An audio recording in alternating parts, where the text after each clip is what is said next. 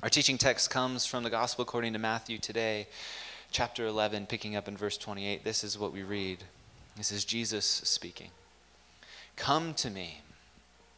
Hear Jesus, church. Come to me. All you who are weary and burdened, and I will give you rest.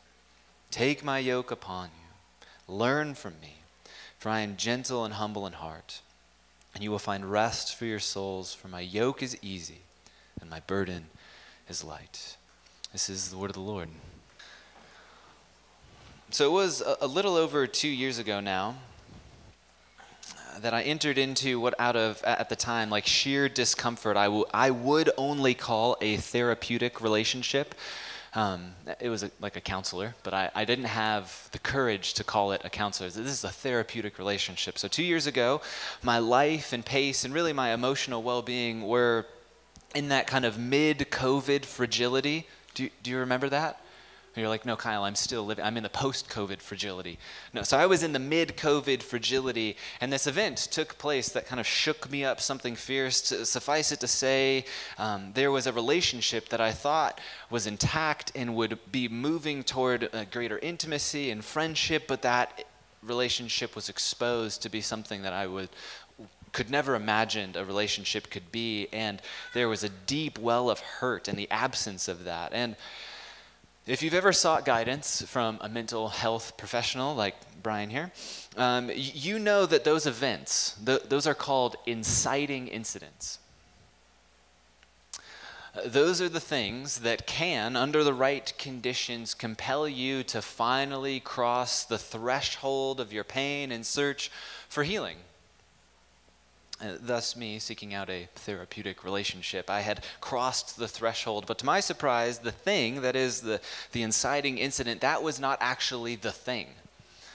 This is, this is what I mean. It's just as a sneeze is to a cold, so too was this incident a mere symptom of a larger constellation of pain just beneath the surface of my life.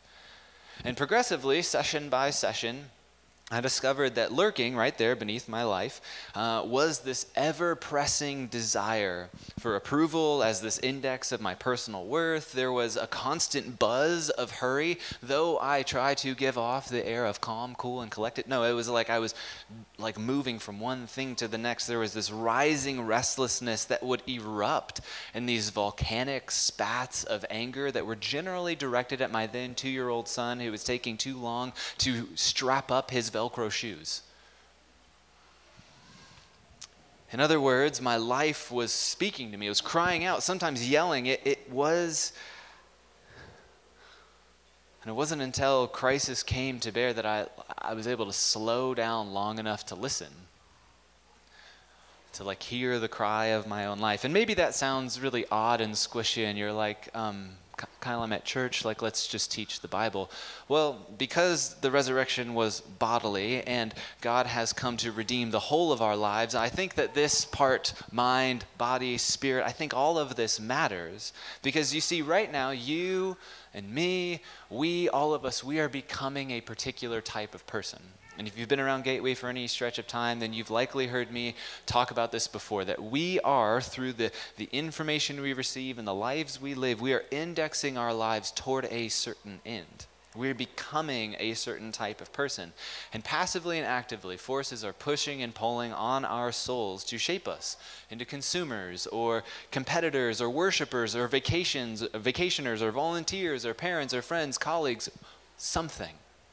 We are being shaped to some end for some goal. And what I found is that I went to therapy to solve a problem on the surface of my life. I really thought, like, oh, I will go and I'll attend to this thing because it's kind of spilling over and is awkward and messy, and I'll solve this and then I'll just get on with life. But the thing was not the thing, there was something beneath the surface. And what's so curious is despite my love for the spiritual disciplines, these are like I have a warm affection for these. I don't know why, but these like ancient desert fathers and mothers, the way they picked up prayer and fasting. Well, I don't. I suppose nobody really loves fasting because withholding something like starving your flesh to feed the spirit. That's not a fun moment. But there's uh, like a deep affection in my heart for those things, for prayer and fasting and scripture reading and worship and the like. Despite my love for those things, my life was itself the perfect kindling for burnout and disillusionment. And I don't know if you yourself have ever felt that. That was me in that, like, right in the throes of COVID. This is my point. If a toddler's Velcro strap can threaten to undo you, then perhaps the weight of your life is too much for your soul to bear. And I don't know what your Velcro strap is. If your spouses or friends kind of um, sarcastic comment, or even just like comment in general undoes your inner woman or inner man, then perhaps the weight of your life is too much for your soul to bear. And whether we like to admit it or not, we are finite. Do you guys remember that, that movie Limitless? It came, came out a few years ago. There was a handsome fella who plays the main character, Bradley Cooper. I, I, I think he's a handsome fella, nevertheless. Uh, and he discovers this pill and it's it's like this nootropic. It uh, it messes with your neurochemistry. It basically unlocks all of the potential of your gray matter, and you become this like superhuman. But it also degenerates your body. I thought that movie was fascinating. It like spent me, I would spend just going, oh my gosh, what would I do if I could do all that stuff? And I think that it captured, in some sense, our desire to live without limits, but we are finite. We're limited to one life, one body, one planet, one gender, one family, and yet so much of modern life, it strains against our limitations. And so today, we pick up this ancient conversation, one that embraces and even celebrates our limits and our humanity. We pick up a conversation on Sabbath. Did you know uh, that back in the day, I'm talking about the 1940s and 1950s, back in the day, there were these things called blue laws. Uh, whether you remember these by way of experience or otherwise, these are the laws that if you rolled into a town on a Sunday, you would perhaps, it would be like a ghost town. It's just the picture of a tumbleweed going across. There's no stores that are open, grocery, gas, or otherwise. It's because rest was literally legislated, and it was done so by prohibition. You, you could go into that place and it would be essential uh, to a town and it would be shut down. But today in our state, the only blue law that remains on the books is auto sales. B- because uh, apparently buying a car on a Sunday, that will ruin your soul, but everything else is okay. And this, this is amazing. Not, not because religious values were legislated. I think that's a secondary and peripheral matter. This is amazing because it shows at one point in our history, not in our not too distant past, people were viewed as more than products to be consumed. Optimization and efficiency and practicality and pragmatism, those did not rule the day. Uh, every once in a while, when I'm in kind of a, a, snarky mood, I will say in our home, you know, like, um, efficiency is not a fruit of the Spirit, um, which is really kind of an excuse for me to be lazy. But nevertheless, that's, a, that's another point for me and Jess to uh, have a chat about. My point is this modern life strains against our limitations. So, what's happened? Well, borrowing from this framework from the journalist and theologian Andy Crouch, this is, this is what, in sense, has happened. He, he describes the current condition that we're in as this sitting atop of a trifold revolution. And so, I just, this might seem cumbersome, but just stay with me because this is so profound. In the late 14th century, a financial revolution took Europe and then uh, the modern world, really the West, by storm.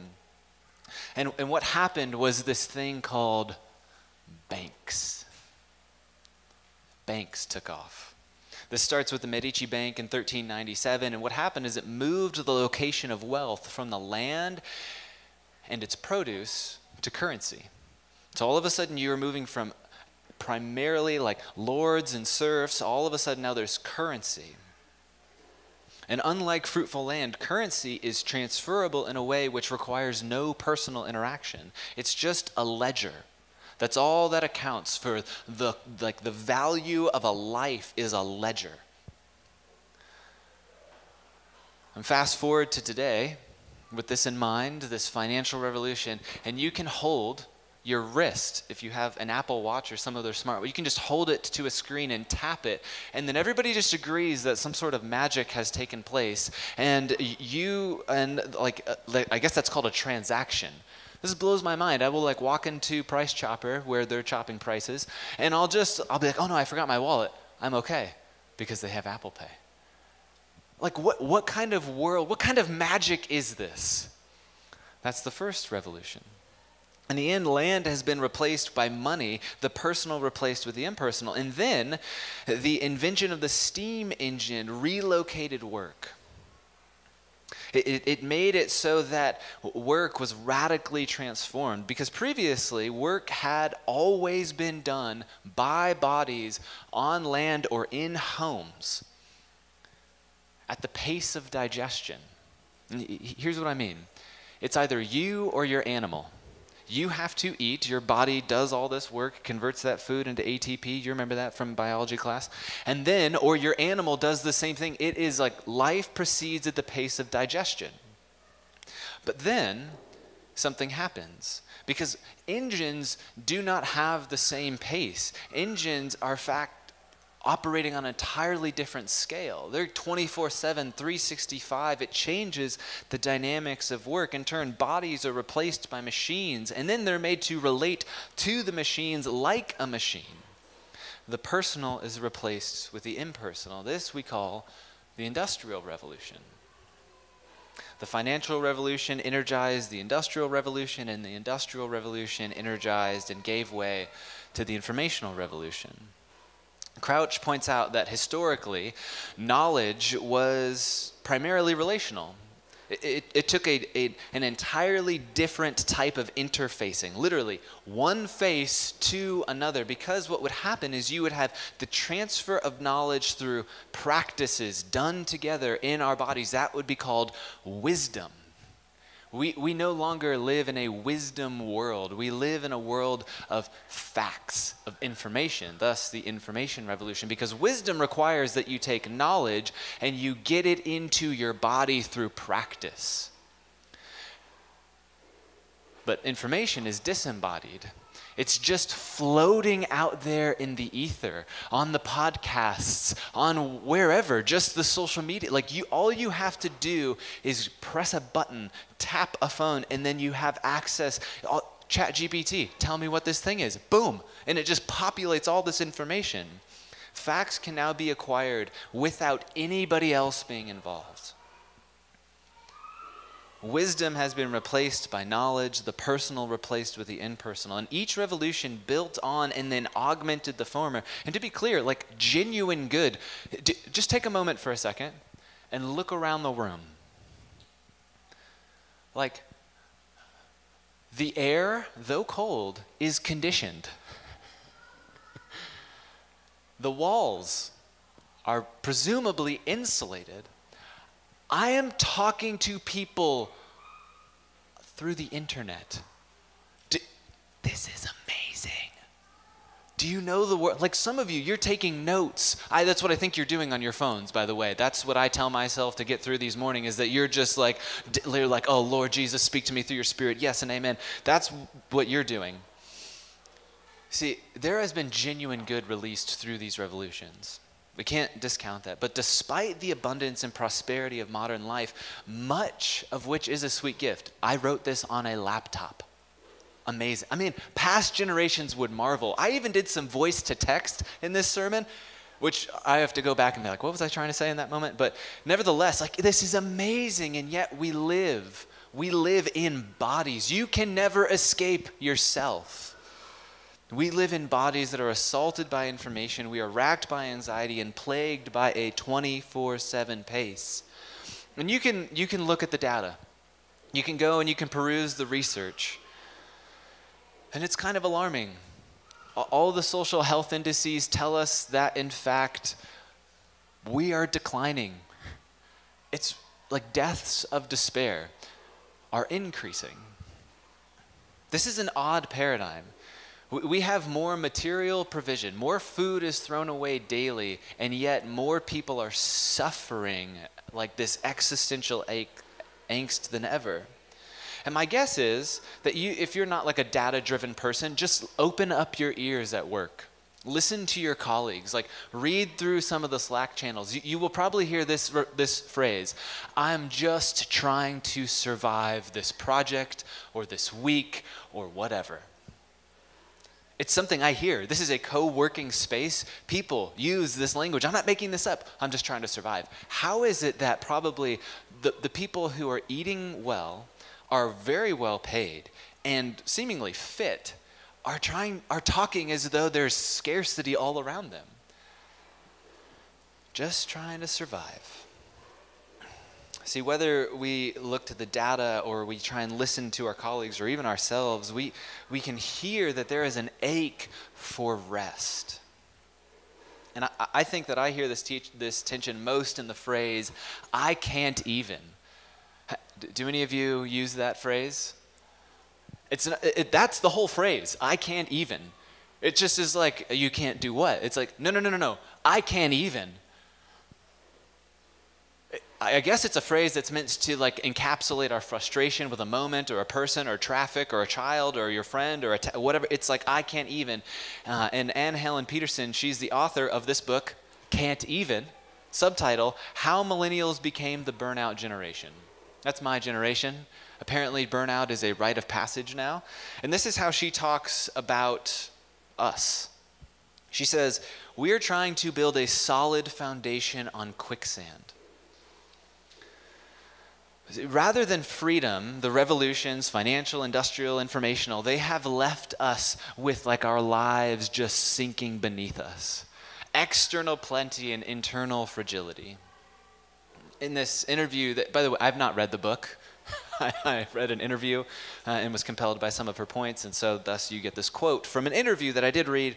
Um, but she says this These are the chief complaints from millennials about the pace of modern life, expectations, and stuff like that. This is what she says a lot of sadness and regret. How are we doing? Does that feel like it maps? Yeah. Many people I heard from believed they had made the choices they were supposed to make, and it led them to a deeply unsatisfying place. They had confidence in the past. Society assured them it was the right path, and so they went to college, they took out debt, expected things to work out, or they pursued a certain career and found themselves continually exploited and continually behind. And then listen to this line, it's rather haunting. The end result of that is a kind of despair and anger. And if you chuckled a little, that might have been a laugh that came from a place of, like, I don't know, you're reading my story. This is uncomfortable. Have you felt this? Like, have you felt that pace? The, like that unsatisfying place that you're going, but apparently you've already taken out the loans, so you might as well finish it? Like, have you felt at times that life is fundamentally unstable and you're simply caught between the teeter and totter of a global crisis over here, a relational breakdown over there, and then just one more mass shooting away from existential crisis? Like, what is this thing that we're living called life? See, my guess is, is that many of us feel like the weight of our life is too heavy for our souls to carry. What do we do with our burden when the burden persists? It's interesting. One of the books that's recommended on your uh, on your little card there, your bookmark, is A.J. Swoboda's Subversive Sabbath, and he has this theory that we actually want crisis. We want crisis because it is the only place culturally that we are given permission to breathe. And so we secretly crave these moments of tragedy because we can finally exhale. See, what if there was always before us, week after week, a space to cast aside the dispersions of our scattered minds and actually exhale, no crisis needed?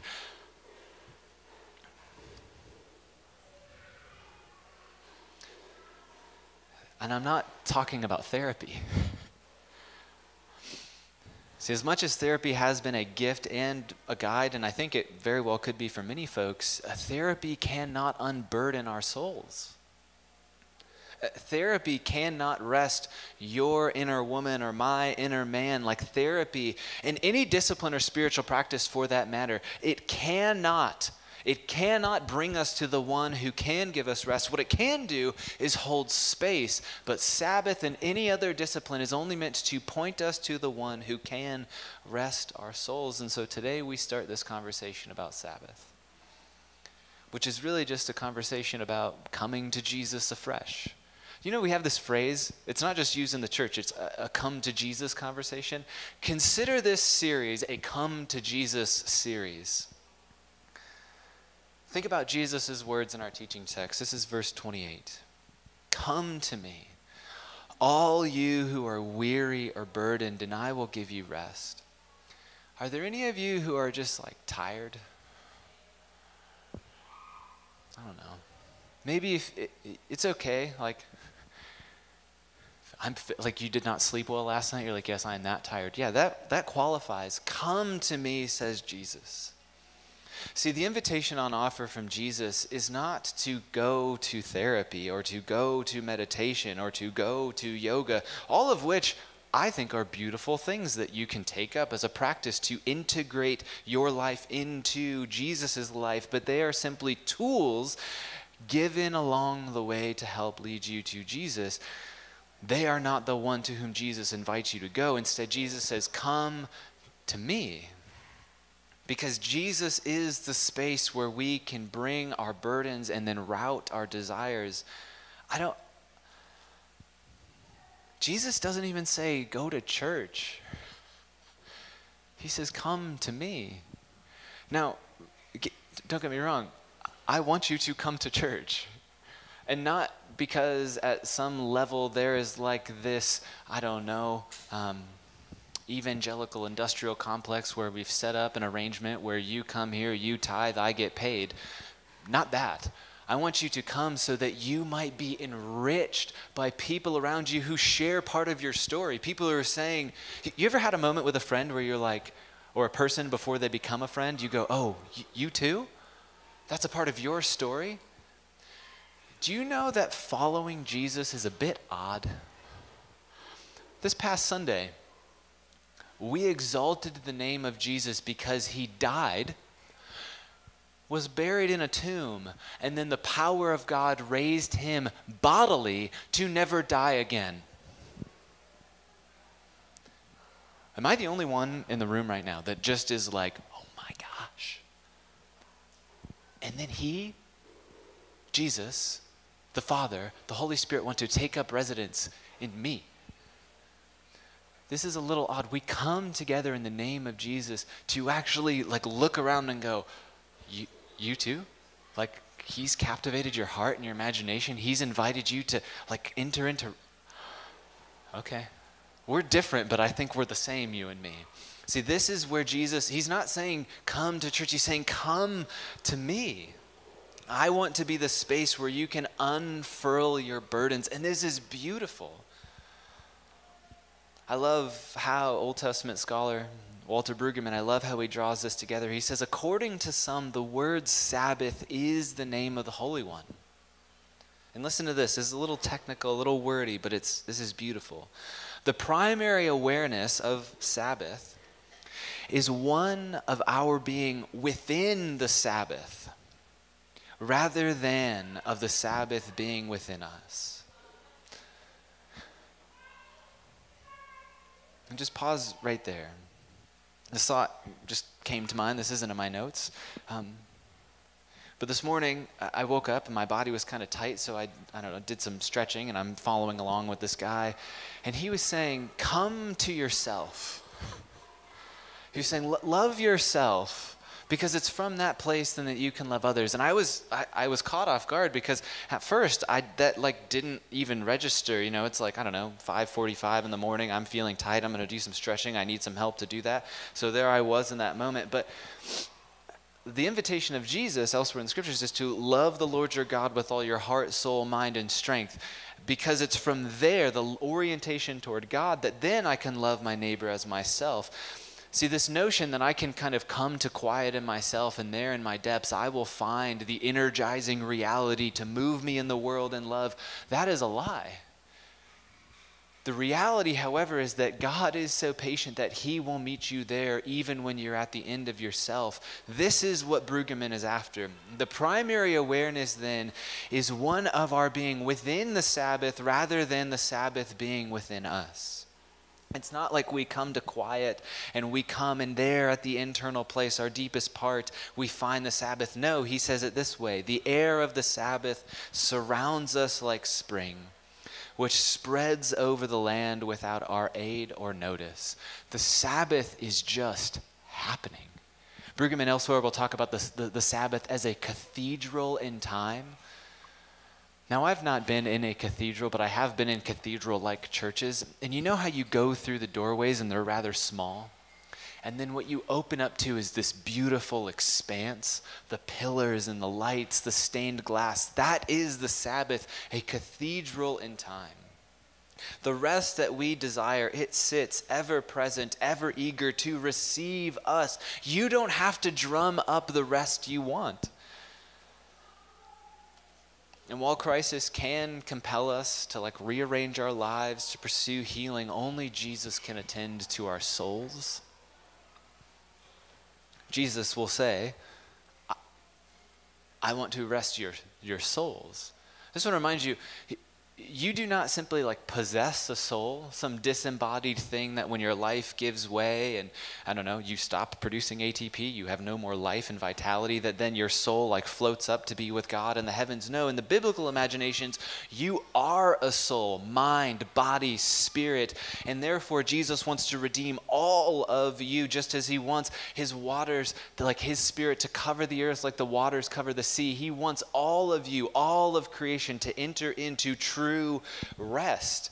Your soul is what Jesus is interested in bringing rest to, the whole of your person. And I could be wrong about this. I don't think that I am, but I could be.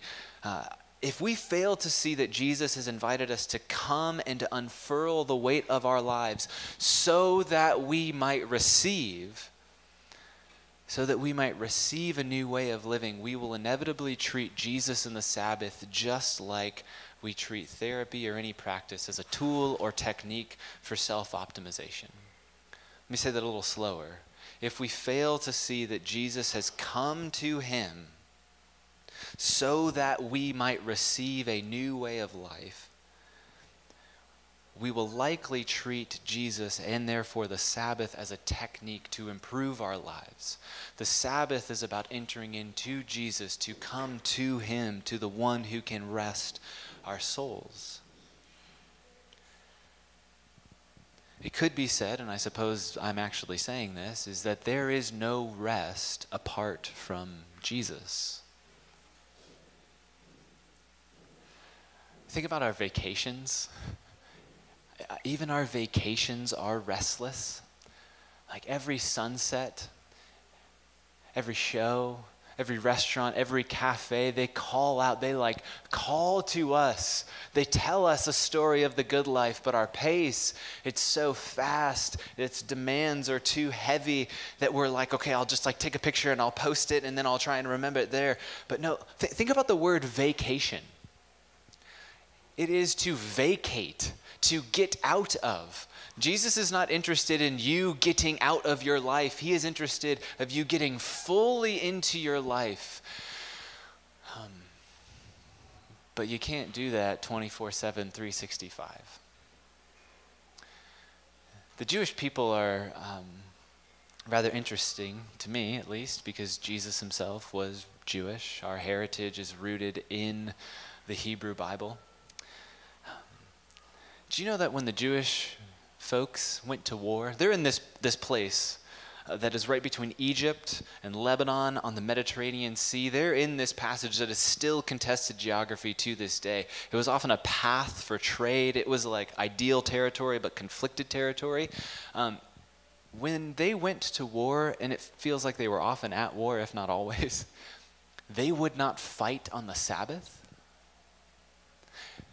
because even your enemy needs a break. Isn't that something? they would actually say that there is a place there is a place, a, a, a, specific time where we can put down our labor. We can put down even our fighting. They would not do any offensive fighting, they would only do defensive fighting on the Sabbath. As we turn to close, hear Jesus' words again Come to me, all you who are weary and burdened, and I will give you rest. Take my yoke upon you and learn from me, for I am gentle and humble in heart and you will find rest for your souls. For my yoke is easy and my burden is light. Church, please do not miss this. To those of us who are burdened, and I'm guessing all of us are in individual ways, Jesus offers a yoke. Have you thought about a yoke recently? I'm not, uh, perhaps the last time you heard somebody say yoke, they were talking about how like buff they are. They're saying, oh, I'm yoked. That's not what Jesus is talking about. A yoke is an agrarian work instrument. It's something that an ox would have over uh, their shoulders, their haunches. That is the yoke. And so Jesus is saying, Come to me if you're burdened, and I will give you a work instrument to attend to your rest. You would think that Jesus would say, Come to me, all you who are weary and burdened, and take refuge in me. That he would pick up the language of the psalmist and say, Come to me because I am like the cleft you've longed for. But he doesn't. He says, Come to me if you're burdened, and I will give you an instrument to work with. He says, when we settle our lives into Jesus' life, we find that he is constantly retreating into the Father's care because he says, Come to me and learn. Take my yoke and learn from me. Well, what is it that Jesus does? He's constantly retreating. We see him on the Sabbath. We see him delighting. We see him feasting. We see him ceasing. We see him resting. And we also see that the way he observed the Sabbath frustrates the religious. So, this is not an invitation over the next six weeks to some religious practice. You already have enough you're doing. This invitation is to stop doing so much. But what that will also mean is that there are some things that need to go to the altar. There will be some things in our lives that have to die in order for us to receive the rest we long for. I can't do that for you. In fact, I have no interest in doing that. However, what I do have an interest in is taking up Jesus' invitation. And I want to do that with you. Not because it's like, hey, look at this. No, it's because I like desperately want the rest that Jesus offers. And let me just say, um, there are these things called Sabbath withdrawals. It's where all of a sudden your life has been so busy that when you make space for like rest to come, the noise of your life shoots to the surface and you feel restless and uncomfortable. That's okay. So here is what this this is the invitation. This is the place to where we're headed. The Sabbath is a literal 24 hour period without anxiety. This is where you all say, Amen. Without have tos or shoulds, which over time is to result in deep rest and renewal. And he, the goal of the Sabbath is not to gain. That is, the Sabbath is not about ceasing for efficiency's sake. This is not to make you a better collaborator, a better employee. And when I first heard about rest like this, I, I heard rest was like, oh, I need to take a rest from my work. Then that evolved, and I think it was a gift, but it evolved to I need to um, work from my rest. That is, my rest exists, and then I'm working from that place. This is neither of those. The goal of Sabbath is not to rest so that I can work more effectively or to achieve more efficiency. The goal of Sabbath is to rest so that I might resist the idol of efficiency. So, to be clear, this is an invitation to be a contrasting anti culture.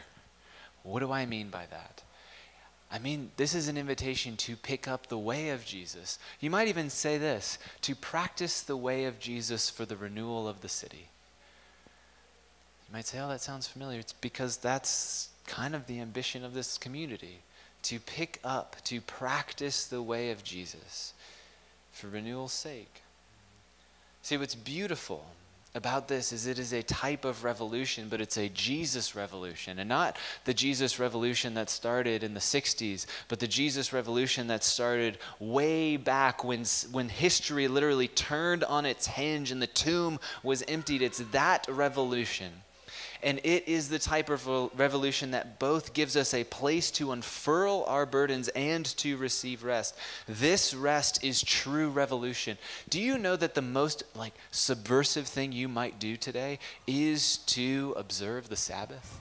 I was talking to Matt about this the other day. I think perhaps the most punk rock thing you can do is be a follower of Jesus to take on the life of Jesus, to pursue a life of being a non anxious presence by grounding yourself in Him.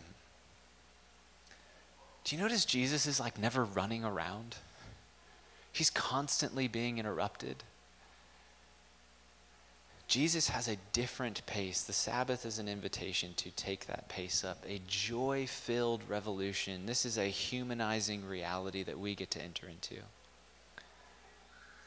It's one that pushes back and resists any notion that you or your neighbor or your enemy or the earth itself is an object to be consumed. But that all of creation is a gift to be celebrated. And so my hope is, is that over the coming weeks, this next week, as we take up like a picture of the biblical theology of Sabbath and as we build out a practice, is that we we would see that this is about celebration. This is about delighting and ceasing and feasting and resting, that this is about delight. You'll actually have a practice where I'm going to ask you with pen and paper to list out a full day, a 24 hour period of the most delightful things you can do. And my guess is, is that you'll go, I don't think I'm allowed to do that. Uh, 24 doing everything I really enjoy? Are you sure that's okay? Yes, this is a principle called pleasure stacking where you literally withhold through the week and then you like let pleasure have its full in your life because that's what it's like to be in God's presence. It's the opposite of the religious impulse of do not do, it's actually receive fully. And I don't share this from a place of I have this down. For like, I don't know, five ish years, we've been flirting with the Sabbath and fits and starts, and some seasons are a little bit more regular, and most of the time it's awkward and we don't really want it. But um, here we stand to receive what Jesus is calling us to, to come to Him, to receive His rest.